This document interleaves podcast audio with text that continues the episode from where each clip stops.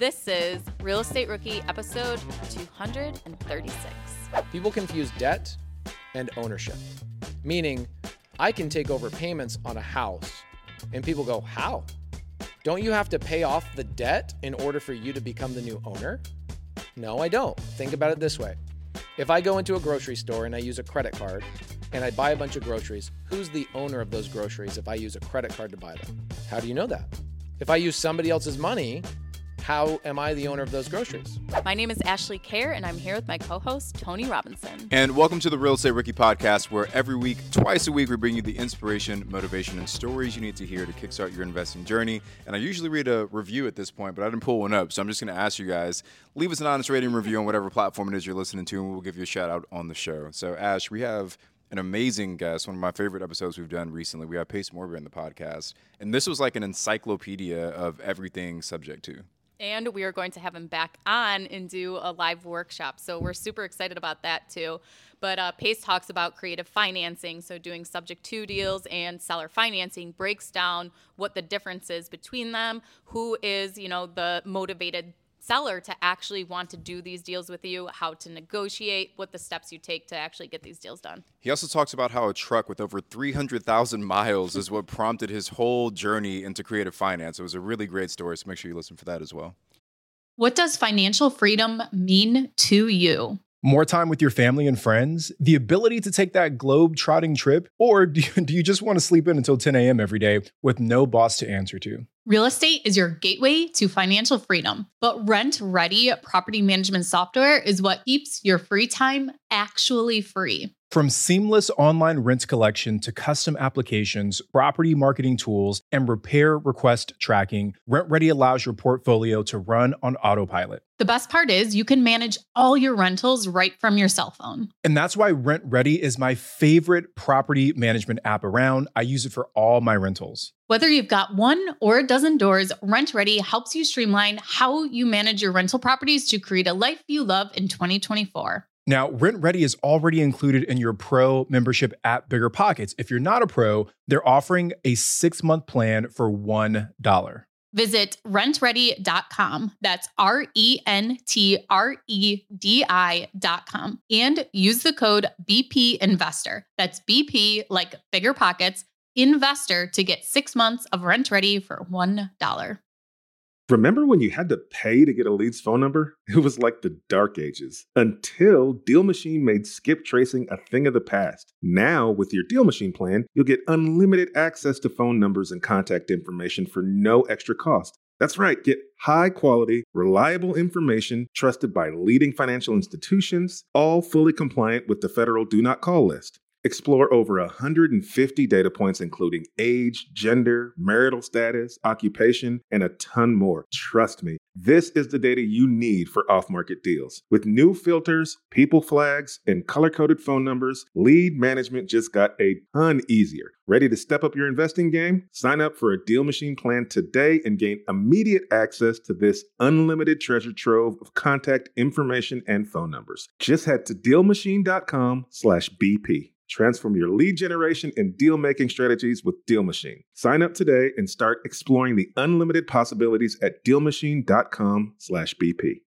You dream of ditching your nine to five and starting your real estate career. But with home prices and interest rates at an all time high, you're not sure how you'll find a worthwhile wholesale deal or a quality rental property. Look, here's an expert secret you don't have to rely on on market properties to start making money in real estate you actually can find off market properties with homeowners who are motivated to sell right from your phone, tablet, or computer with PropStream. PropStream provides data for over 155 million properties nationwide. With more than 120 search filters, including pre foreclosures, pre probate, and bankruptcy, it helps you quickly find motivated sellers even without MLS access. Now, PropStream offers public record data as well as an MLS sales estimate with over 99% accuracy to help you get the most accurate comps possible. You'll also get lead automation, skip tracing, and marketing tools like emails and postcards to close more deals quickly. They even have a free learning academy to help you get started. Get 50 leads free with their 7-day free trial at propstream.com slash BP. That's www.propstream.com slash BP.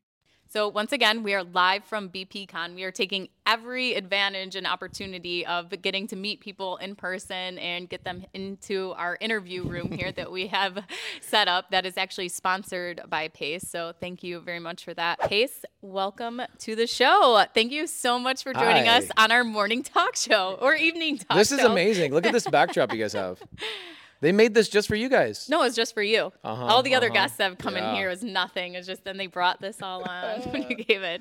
But for anybody that doesn't know you, just tell us a little bit about yourself and actually how you got started into real estate. Oh, great question. So I came from a family of 12 kids. Okay, so 12 kids in my family. I'm number three, nine kids underneath me, same mom, same dad. And when I was growing up, my parents um, were in the construction like trades. I learned how to work really hard, blue collar background. And my dad could never afford the house, the size of the house that he needed to house all the kids he had, right? So he had a job as an accountant and then moonlit as a contractor. And so my whole life growing up, my parents lived in sub two houses, seller finance houses, lease option houses in order to afford those houses. So it was like my background in, in real estate and creative finance. But when I got older, I became a contractor and I was Opendoor's main contractor for like seven years. So I opened up their markets and that's how I got into construction and got into the real estate world. And one day somebody comes up to me and they go, Pace, why aren't you in real estate? I'm like, what are you talking about? I am in real estate. And they go, no, no, no. Opendoor's in real estate. You're a service provider. And I was like, oh my gosh. And it like hit me right in the chest. And, and I knew that I had to make a deviation into doing projects and construction and stuff for myself. And so luckily I met some people at some meetups, a lady named Brittany. And she says, here's how you do it. Here's how you send out postcards. Here's how you do this. And I got my first deal 10 years ago, roughly. And it was through a postcard. It was a wholesale deal. And that's how I got into real estate. So we, we talk all the time, Pace, about like the power of networking and building relationships. Mm-hmm. And we were just talking about this before we started recording as well. And something we tell all of our audience members is that, you know, if you want to get started in real estate investing, oftentimes it's such a scary and lonely path. Yeah. And the best way to get past that is by networking. And it's so funny that the person that you met at a meetup was the person that kind of changed your life trajectory because the same thing happened to me. I met a guy at a meetup. We invest mostly in like vacation rentals. And I met a guy at a meetup, and it was that guy that introduced me into Airbnbs. Now we've got you know a portfolio across multiple states, so it's like you never know where that one connection might might take you. Yeah, it's empowering. So when you're looking at this path of real estate, you if you look at it like everybody only has one flashlight. I can only light the path in front of me so far. And so I've got to find other people with other flashlights on the same path. And so I've got to just put people on that path in front of me that have a flashlight too that light it just far enough. And you'll get far enough down your path, you'll get your first deal, your second deal, and you turn around, you look back and you go, I have never made a dollar in real estate by myself. Have you guys ever made money in, in real estate by yourself? Actually, no. So think about that. Like if you guys are at home, right? You're a rookie, you're a newbie, you're just starting in here. If you're consuming content, no matter how much content you take in or any education you take in, you have to apply that with other human beings. So you have to network. It is an absolute requirement. It's not a suggestion. It's not a great idea. It is an absolute requirement. Every single deal we've all done has had p- other people involved that you've had to network with in order to get those deals done. Unless you guys, have you guys ever done a deal where you're like, I didn't need anybody else? No. No. Isn't that weird to think about? Nobody talks about it, but like two weeks ago, I was like, oh my gosh, I've never made a dollar in real estate by myself. So, in the beginning, when you mentioned your parents Mm-hmm. talking about how they were able to purchase properties, you mentioned a couple terms like Yeah. uh, subject to. Uh, can you ti talk about those different creative financing Yeah. deals and explain what those are? So most people look at buying a home, you got to go through a bank, right? You go down to Chase, Bank of America, Quicken Loans, and you get a you apply, you get a loan, and you acquire a house, right? It's based on your credit, how much cash you have, and your credentials, like how long you've been at your job, what kind of job do you have, um, your degree, those types of things are important, credit score, blah blah blah. My parents, no matter how good their credit score was, my dad's income during the day was a C- he was a CPA. So he made $60,000 a year, but he had 14 people in his household. So how is my dad going to afford living in a 8-bed, 5-bath house making $60,000 a year? He's not. And paying for all the food, clothes, everything else. Right. and so he, what my dad did, bless his heart, um, he would come home from his CPA job and then he would run a painting company. But his painting company was all under the table, so it was non documented cash. So a bank's not going to look at that and go, okay, you're approved for a bigger house. So what my dad did is he went directly to the owners of the properties. He goes, oh, there's an eight bed, five bath house or a seven bed, four bath house. My kids and my wife and I could live in there. And my dad would go to them and say, why don't we just work out a deal where instead of me going to the bank and applying, you become my bank. And I didn't really truly understand this until like later in life, but I realized that creative finance, like the ability to buy anything without your own cash, without any credit, and without credentials, applies to everything, even things outside of houses. And it wasn't until I was like uh, I was a contractor, like I mentioned earlier, that I really it really hit home with me. My dad didn't teach me this stuff. I just knew we lived in bigger houses than my dad could qualify for, and my dad would say, say stuff like owner carry, seller finance, and because I was a teenager and a knucklehead, I didn't take the time to learn it. And my dad also didn't utilize those strategies as an investment strategy. He only used them to get his family into a bigger house. It was more survival. Survival. Really, yeah. So when I became a contractor, um, I have this story that really hits home of what seller finance is. It's my F 150 story. Have you guys ever heard this story? It's great. No, I don't think so. All right, great. So I have this F 150. I'm a contractor. My guys are driving the truck. The truck hits 320,000 miles. Okay, well, now I've got some problems. This truck's starting to have issues. So I go, okay, well, I'll take it out of my fleet and I'll throw it out on Craigslist and I'll sell this thing and I'll take that money, go buy a better truck, something with less problems. So I, where do we go when we find, want to find the value of a car? A Kelley Blue Book. Boom, Kelley Blue Book. So it's like Zillow for cars, right? So I go on Kelley Blue Book and the truck says it's only worth five grand. And I'm like, okay, well, if I sell my truck for $5,000 on Craigslist, Facebook Marketplace, OfferUp, whatever, am I going to get $5,000? Probably not. No, because somebody's going to come along and be like, $3,500 all cash today, as if like I, what else were you going to pay with besides cash? you know what I'm saying? So I decided not to put it up for sale for five grand. I put it up for sale for $10,000 because I'm a belligerent seller. Okay. And I go for 10 grand and I'm thinking, so I don't need all the buyers. I just need one buyer that would pay five, 10 grand. Well, three months goes by, I don't sell the truck. So my wife comes into me, she goes, Why don't you know how your dad used to like buy houses where he would like just get the sellers to let him make payments? Why don't you sell your truck on payments? And I'm like, Oh my gosh, that's so freaking genius. So I go back to Craigslist where I had the truck for sale and I changed one thing and it was F 150 will take payments. So did I sell that truck for 10 grand? I sold it for $12,500 and I let the buyer just make monthly payments to me. And I was like, oh my gosh, I did this with a truck. Why can't I do this with a house? Now, you might ask yourself the question of, well, why did, the, why did Jose, the guy who bought the truck for me, why did he pay 12500 I also learned that the value in anything is not based on the purchase price the value, this is important for people that want to learn creative finance. The value of anything is based on what you can do with the thing you bought. Okay, so we he looked at that truck, he made me $350 payment, but he turned around and earned $7,000 a month in a painting business he used for that truck. So did he overpay for that truck? No, he didn't have to use his credit. He used a $1,000 down payment to get into a truck he couldn't otherwise qualify for. And I was like, I need to be doing this in real estate all the time. Like I can go acquire anything I want this exact way. So I call my dad and I go, "Is this what you've been doing?" Is yes. Every single house I bought. And so I go, "Well, what about people that have payments on their cars or on their house?" He goes, "Oh, you can just take over the payments."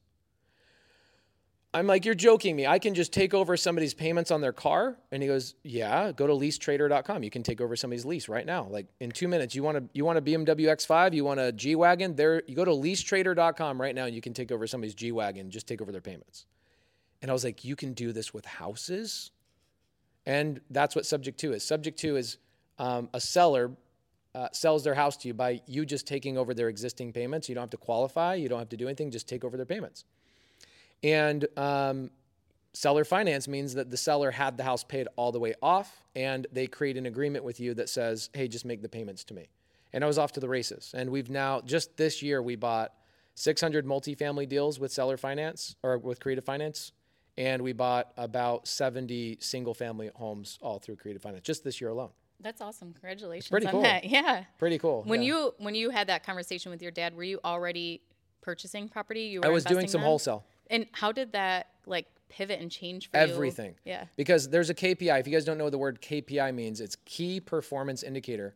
The number one KPI I looked at in my business at the time as an acquisition person buying deals was cost per contract.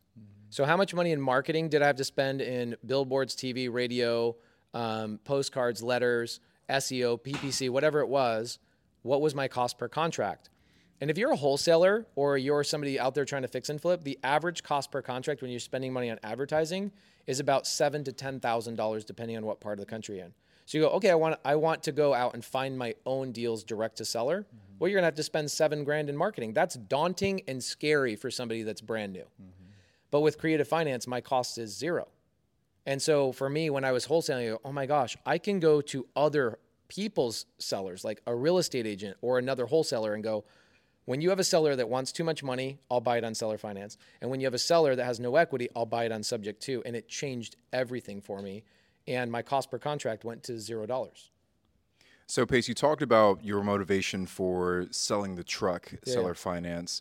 If I'm a new investor, can I make the assumption that the the motivation for homeowners is mm-hmm. the same as your truck? Like, what would prompt someone to want to sell their home subject to or, or a seller finance? Okay, so we let's talk about su- the difference between subject to and seller finance. So mm-hmm. subject to typically, like I'd say 80 to 90 percent. I haven't done the math on this, but uh, just my gut experience, 80 to- to 90 percent of the time on a sub two deal, the seller's in some sort of pain. They're in mm-hmm. foreclosure. They're going through a divorce. They don't have equity.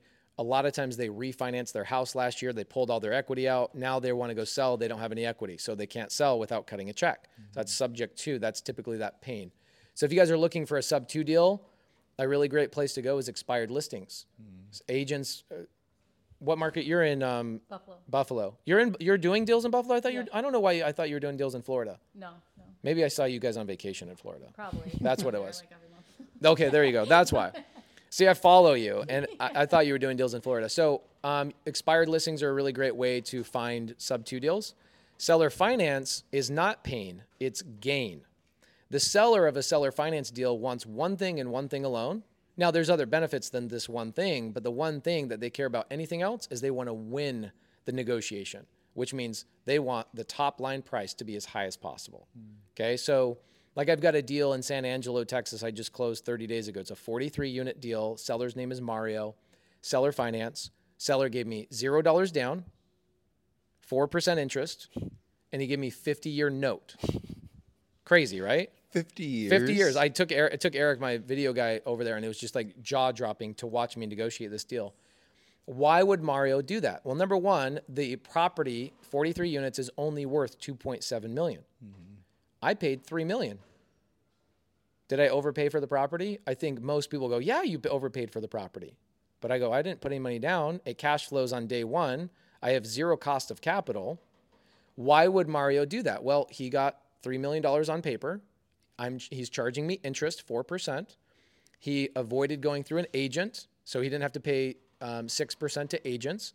He didn't have to pay the closing costs. No appraisal. When you guys are in commercial, the commercial world, like multifamily, appraisals are expensive, surveys are expensive. We avoided all of that stuff. So if you compare him getting 3 million and at 4%, he'll end up getting about $6 million over the term of the loan. But where do those payments go? They go to his children. So when he passes away, he doesn't need the three million. He's like, I, I'm I'm worth a hundred million dollars. I don't need the the three million dollars right now. So the biggest reason is sales price. The second biggest reason is that it mitigates their tax liability.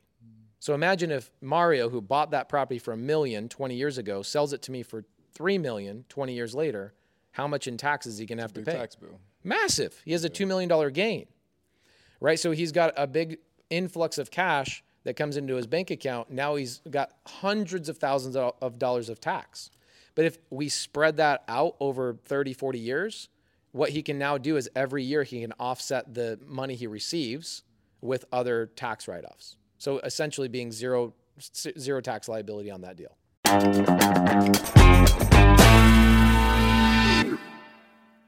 When Bigger Pockets started podcasting, no one thought we needed a store, but then books, so many books, best selling books, rookie books, partnership books. We needed the best real estate bookstore ever, so we chose Shopify. Shopify is the global commerce platform that helps you sell at every stage of your business. From the launch stage to the first order stage to the did we just sell out the whole store stage? Shopify is there to help you grow. Whether you're selling real estate books or retro clothing, Shopify's platform helps you sell everywhere, online or in person. Now, speaking of online, did you know Shopify has the internet's best converting checkout, up to 36% better than other leading commerce platforms? And no matter how big you grow, Shopify gives you everything you need to take control of your business. And that's why we chose Shopify for the Bigger Pockets bookstore. So sign up for a $1 per month trial at shopify.com slash BP rookie, all lowercase. Again, go to shopify.com slash BP rookie now to grow your business no matter what stage you're in. Shopify.com slash BP rookie. Okay, so now that everybody listening knows that, they Yeah, yeah. know the advantages, they mm-hmm. know what they are for the seller. What happens when you're actually negotiating with the seller? You're face to face with them. Do you do it on the phone? Like, what's your typical setting? And then how do you actually convince them or pitch this or Here- get here- on some key points, I guess? I love tips? that. So here's the great thing about creative finance. It's easier than cash by far. Mm-hmm. People think, oh, I'm going to start with wholesale or I'm going to start with fixing and flipping and I'm going to start with BRRRR. Guys, no, no offense to any of those. I do all of them. They're all great. They all work incredibly well. But in order for me to do a wholesale deal, I've got to offer 60 cents on the dollar, 50 cents on the dollar. In creative finance, I can pay 80, 90 cents on the dollar and make actually more money than the person who paid 50 cents on the dollar. The greatest part about it is that creative finance is the only thing that is a it's not a zero sum game, which means the seller makes more money, it doesn't take money out of my pocket. In a cash transaction, I have to lowball a seller in order for me to make money on my flip or in order for me to have a good refinance on a BRRRR. In creative finance, there's no banks needed, no credit needed, so I can pay the seller more on paper. And when I'm talking to a seller, I go, well, they go, well, why would I do that? And go, why? Honestly, why would you pay? Why would you let somebody pay 60 cents on the dollar? Why wouldn't you let me pay 90 cents on the dollar on, of what it's worth? It's what would you rather do? Go into an appointment and pay 90 cents on the dollar or 50 cents on the dollar? 50 cents? Really? no. I mean like in or in terms of like as a salesperson. Yeah, uh, as a salesperson. As a because you're salesperson. going to get the commission. No, no. As let's say that you're a wholesaler. Okay. Okay. And your job is to go in and get a contract with the seller directly, right? There's no agent. You're not the agent. yeah. You're just a you're just acquiring the deal. You have to convince that whole, that homeowner to sell their property f- to you for 50 cents on the dollar to be a wholesaler. But in creative finance, I can sell, tell them to sell it to me at 90 so cents. They're, okay, so yeah, so they're going to be They're making more willing way, to make way more. more.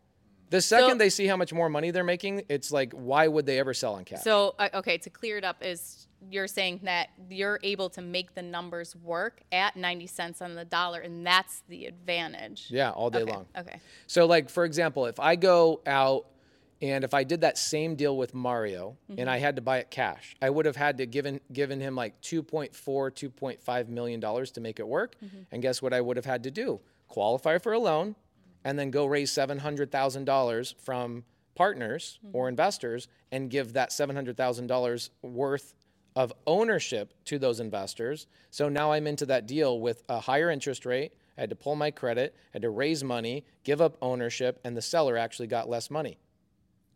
Okay, so let's let's break that down even more. How are you figuring out what that purchase price is? So are you working backwards then? We're always working backwards. okay. So the number one thing I always ask, so when a seller's, I go, what are you looking for?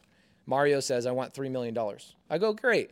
If I was able to come up to $3 million, could you give me terms? Mm-hmm. Mario says, sure, I'll give you terms. What are you thinking? And I go, well, here's the problem, Mario.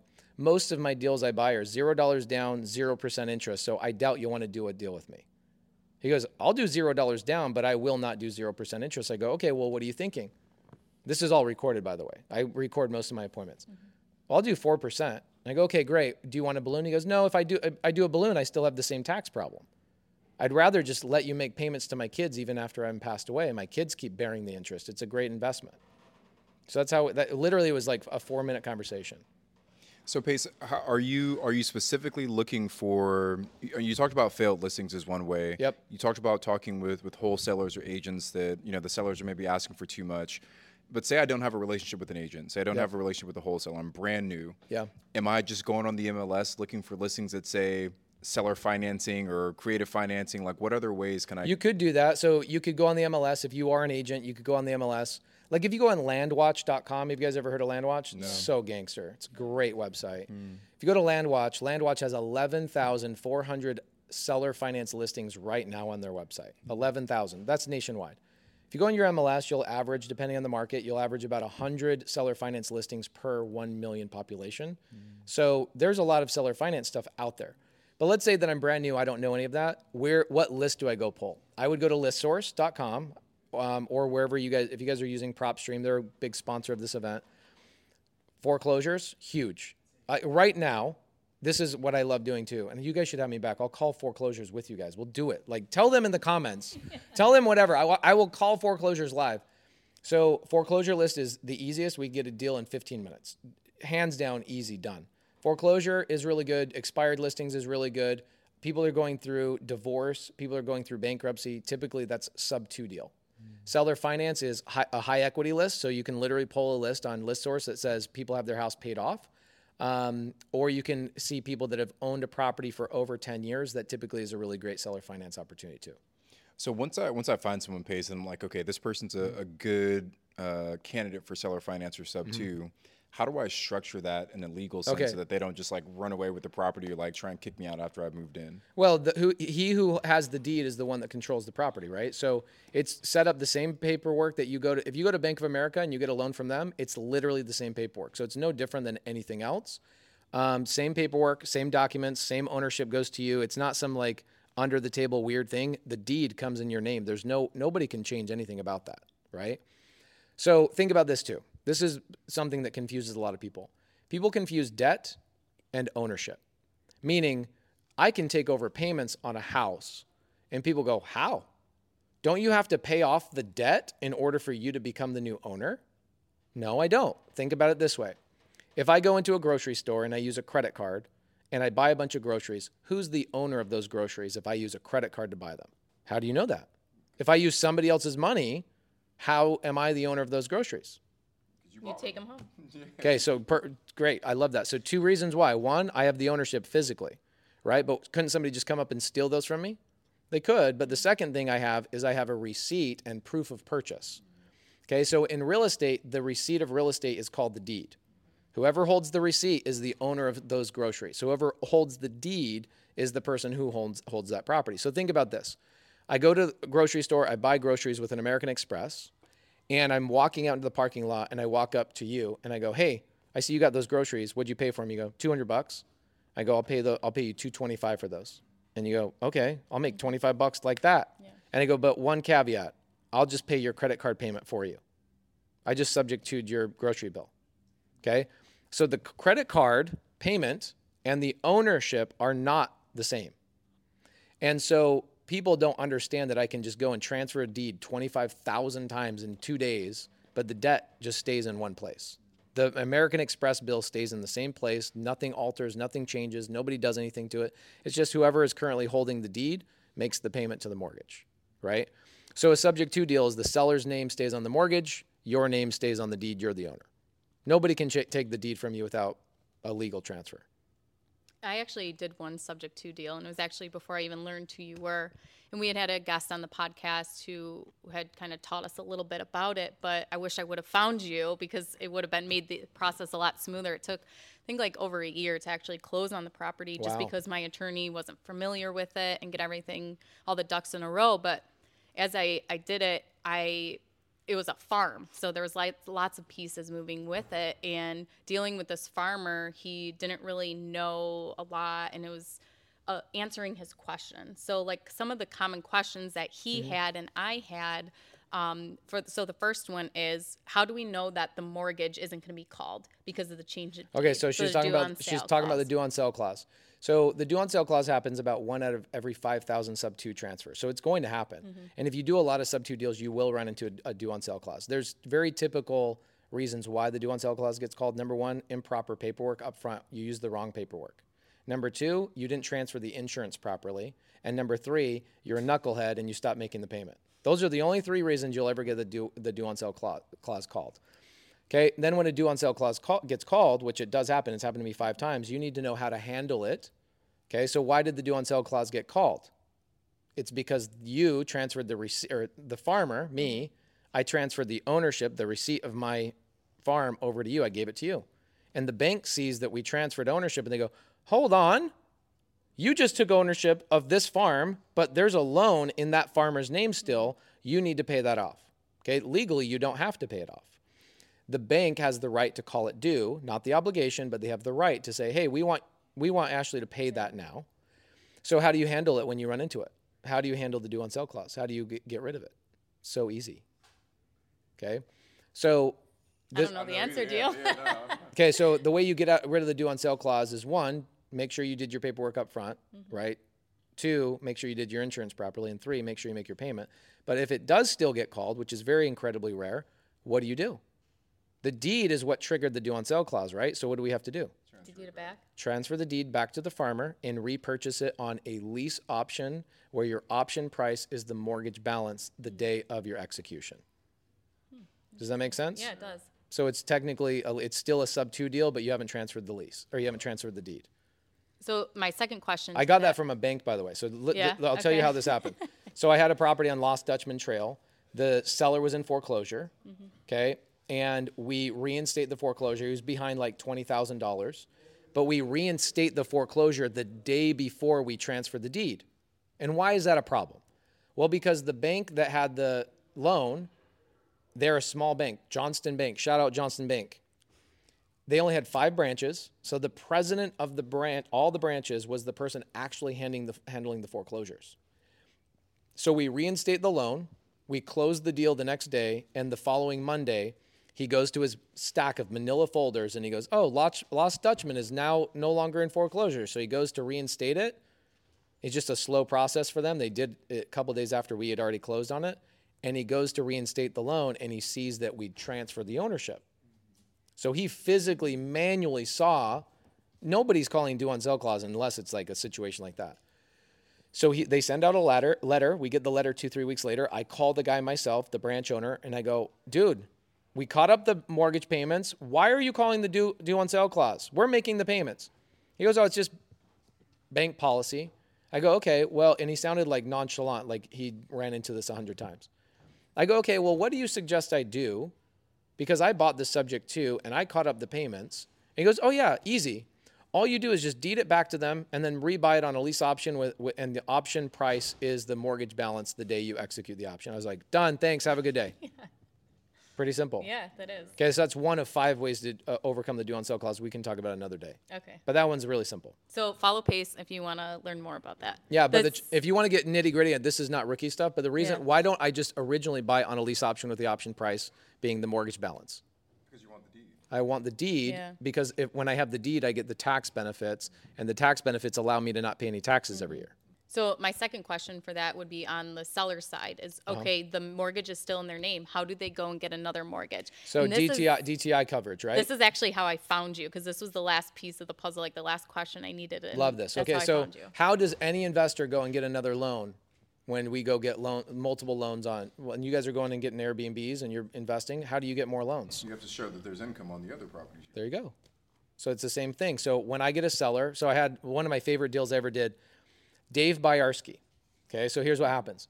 Dave Byarski, um, driving home one day, he gets a um, he gets a wild hair, and he's driving home one day from work, and he sees a new home development across the street from his development where he's lived for 19 years, and he turns in there, he goes in, gets suckered into a $20,000 non-refundable deposit on a brand new build, drives back over to his house, and his wife's like, "Hey, sweetheart, where you been? I haven't seen you. You usually home on time." He goes, "Babe, I just bought us a brand new house." And she goes, "Oh my gosh, this is amazing. Can we turn this one to, into a rental or something?" And he, he goes, No, the lender over at the new home build said we have to sell this house in order to qualify for the new house. We can't have two houses. She goes, okay, no problem. Let me call my friend who's a real estate agent and let's have them list the property. It'll sell in two months and that house will be done in six months. It'll be perfect. We'll rent for a couple months. It'll be perfect timing. You following me? Mm-hmm. Okay. So five and a half months later, they still haven't sold the house. And it's coming time to close on that new house. Yeah, they It's got, coming they got time two to close. weeks. They're gonna they're gonna lose their twenty thousand dollar non refundable, and they're gonna sell that house to another person. The agent on that listing calls me up and goes, "Pace, I saw that you do this creative finance stuff. What do we do?" Wait, and you had never had you ever met this agent before? Did you have a relationship? I saw her with at a him? Meetup, and I was like, "Hey, if you ever have a Yeah. their power of networking," so I- she I go up to people, I go, "Hey, if you ever ever have a seller that has a hard time selling their listing because they have lack of equity, come to me." The seller had lived in the property 19 years. Why doesn't he have equity? Because he refied. refinanced, pulled out all his equity out of the deal. Okay, so he has no equity. Now you're telling a homeowner that just put twenty thousand dollars on a new home build that he's going to have to write a check to sell this house. Mm-hmm. Is that the only money he's going to have to pay to close out on that house? Mm-hmm. No, he's got an, uh, the rest of his down payment. He's got furniture because everybody, mm-hmm. when you get a new house, you're pumped about your furniture, right? He's like, I got a barbecue thing. I got all this stuff I want to do. And now she's telling me I got to cut a check to sell my other one. I go, well, what if you didn't have to write a check? What if you just walked from the property, let me take over the, the deed? He goes, no, I can't do that. I go, why not, Dave? It solves every problem in the book. Mm-hmm. And he goes, because my lender on the new house says that I have to sell this house in order to qualify. I go, no, she doesn't know what she's talking about. I was a loan officer for years. Let me call her and call, talk to her underwriter. So I got on the phone with the underwriter. I've done this 400 times, by the way. Get on the phone with the underwriter, not the loan officer. If you're talking to loan officer, they don't know. They're salespeople. I was a loan officer. We're salespeople. Talk to the underwriter. So you talk to the underwriter and you say, "Hey, underwriter, I'm buying this house subject to. I'm going to be making the payments. What do you need to see from me in order to wipe this off their debt to income ratio to qualify for the other one?" She goes, "Oh, he never told me he was going to do that. No problem." So we write up a we write up our agreement. Um, by the way, you should always use a servicing company when you do sub to and seller finance stuff. West Star is the Can you company. define was- servicing company? With, so a, a servicing company is, let's say that you and I create a financial arrangement, and we want to make sure there's a non-interested third party wa- like watching what we're doing, making sure you're receiving it, I'm paying it on mm-hmm. time. We would hire her as a servicing company to make sure. So there's companies like West Star Loan Servicing that um, they pay you pay them seventeen dollars a month per hmm. house, and they are the sheriff of every creative finance deal you'll ever do. Hmm. Okay, so I worked this out with Dave, and Dave goes, "Holy crap, you solved every single problem in the book for me. I thought I was going to be in a world of hurt. So debt to income ratio needs to be wiped out by the underwriter on the deal. so Pace, I mean, first, dude, thank you so much, man. This has been like a, a, a crash course on everything subject to. Oh yeah, I, I could talk about this for 20 hours. So, I mean, la- last question for you, brother. So, I just want to know. So, given where we're at uh, with the economy, with Mm-hmm. inflation, with you know, there's a lot of people feeling the sky is falling. Now is a terrible time to invest in real estate. Does subject to still make sense in this environment? My average deal I'm acquiring is 3.25 percent. My average BRRRR deal that I do is about seven and a half to eight and a half percent. So I don't, I honestly don't know a market where subject to hasn't made sense, will not make sense. Subject to is and will always be a strategy that will dominate. Right now, it is winning big time. I'm being overwhelmed where people are like, oh my gosh, our listings went from 10 days on market to now 70 days on market. Please, whatever you got to do. So here's a really good example for like brand new people. Um, I will randomly do this once a month where I'll go in my local market in Arizona. I go, anybody in Arizona, come to my office today. We're to go, um, we're to do a group activity for seven hours today where I'm to teach you guys what creative finance is. And then we're to do a contest at the end of the day for 45 minutes. And we're to get everybody on the phone and we're to see how fast we can get a deal. So we just did this two weeks ago. First, um, where you go is you go, um, listings have been on the market for longer than 90 days, call the agent, say, hey, agent, if you're having a hard time with that listing, I'm okay just taking over the payments. Would you pitch that to your seller? So in 45 minutes, a group of 100 people got six written contracts signed back from the agents done in 45 minutes. This market is incredibly easy. You'll be pouring in with properties. So when they're doing that, are you guys looking up on PropStream or any other software? Mm-hmm. That's where we got the list, yeah. What the the pay what the estimated payment is? and Yeah, so you'll have the estimated estimated mortgage. Here's how you know when you said structure, right? Last thing, guys, so sorry. Have them have me come back because I will come back and I'll talk forever. Here's how we know if it's a good deal. Okay? I don't care about purchase price. People send me stuff like, Pace, I got a four bed, three bath with three car. I'm like, I don't care about any of that. What can I bring in on the property? What's the highest and best value of that that amount? Same thing like I go to AirDNA if it's going to be an Airbnb, if it's a sober living facility, I call a sober living company. And I find out what I could bring in on that property and then I reverse engineer with the seller. And I go, okay, if I can bring in 3 grand a month, the most I can pay the seller is $2,000 a month because I've got blah blah blah blah blah expenses and whatever else. So you reverse engineer and a lot of that information before we get to the negotiating part of the conversation, a lot of it we find on PropStream. Yeah. Yeah. 'Cause I think that's such a, a. Are you finding that too with the seller, finding their motivation to, or like what they want out of the deal? So, like if they purchase price is important to them, um, or interest rate, like they just know they want a high interest rate, but maybe you amortize it over 50 years or things like that. Are you Sellers looking at all typically variables? se- sellers typically don't want a high interest rate unless they're already a creative finance guy like me. Mm. When somebody goes, "Yeah, I'll seller finance it to you. I want 20% down and 8% interest." I know he's already he's probably already taken my course. Or whatever. Or he's been in the game for 20 years. Mm-hmm. Yeah. But if they go, "Oh, yeah, what does that mean?" I go, "Great. You care about purchase price. It's kind of like a teeter-totter. I'll give you a high purchase price, but you got to give me low down payment, low interest." And they go, "Okay, no problem." They care about the the purchase price more than anything else. Interesting. I li- we've literally barely touched the surface of this. We could go on I for know. I feel like. I'm gonna be laying in bed tonight, just like there's so many more questions. Oh my gosh! and The thing is, like, I can't go out and get a cash deal. I could get a cash deal pretty quickly, but I could guarantee you, if you guys had me back, I could show you how we could get a deal under contract within an hour on the rookie show, start to finish. Agent selling us, sending us a contract signed. Like it's that simple. Yeah, we should definitely do that. Le- That'd be fun. guys, less information, more implementation. We will. I would love to implement some of this stuff and do it like live if you guys would have me back. I think that's like part of our the problem with the show is that we get a lot of stories and what people are doing and stuff. but Freaking like do it. The step by step, like doing a workshop, like that would be so fun. I would love to. That's what I I just you get and I know you guys are the same way. You start talking about these strategies, you're like, okay, great, let's go. Let's go buy let's go buy something. so um, if you guys have me back, I, I'd love to do that. It doesn't have to be in person, but if we even if we do it virtual, it'd be great. We could do the same thing. Yeah, cool. Well, um, one question I do have because I think this would be for everyone that's listening. Where are you getting the proper steps and like the proper documentation? So, like my when I bought the farm, it Mm-hmm. was my attorney had no idea where to even start with documentation. So I went and paid um, a, an attorney in my local state named Sean St. Clair. I have an attorney. I actually brought him here to be BPCon. I had him on my panel. cool. My attorney, who I learned from for years and years, is actually was on my panel mm-hmm. today. Um, so I just go to an attorney that's been doing creative finance, and I had them draft documents, and then I great. The documents were great, but really you need somebody when you run into a specific situation, especially with mm-hmm. a farm. There's all sorts of weird things that go on with farms. Yeah. You need to have somebody that knows what they're doing, and the way I found these people was networking at meetups. Mm-hmm.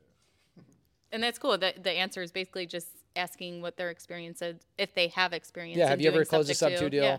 We have a list actually because we uh, my job or my goal years ago with creative finance is I said my overall goal is I want to normalize the conversation around creative finance. That's my goal. Mm-hmm. If I if I accomplish that, I could die. I'd be happy. I want to normalize the conversation. One thing that we've done is we've found um, five title companies or title uh, attorneys in every single state across the country, and we've put them on a Google sheet. So if you guys want, I'll give that to you guys. You can give it to your your uh, audience. Yeah, we would love that. So we'll put that into the show notes. There's not a. Yeah. single state in the country you can't do sub to, seller finance, novation agreements, wraps, lease out. Like you can do anything in all 50 states. It is so, not just legal; it's been getting done for hundreds of years. Well, thank you so much, Pace. This has been Have really me back. awesome. and also, thank you for sponsoring uh, this media room. We've been really taking advantage of it. This is our third podcast we've Oh, done good, today in here, good. so thank you. Yeah, but where can everyone find out more information about you? Go to Bigger Pockets episode, whatever I was on. It was the first one I was on in November of 2021. We'll also link that number in the show notes. there you go. Go watch that. Well, thank you so much for joining us today. I'm Ashley at Wealth from Rentals, and he's Tony at Tony J Robinson on Instagram. Thank you guys so much for listening, and we will be back on Wednesday with another episode.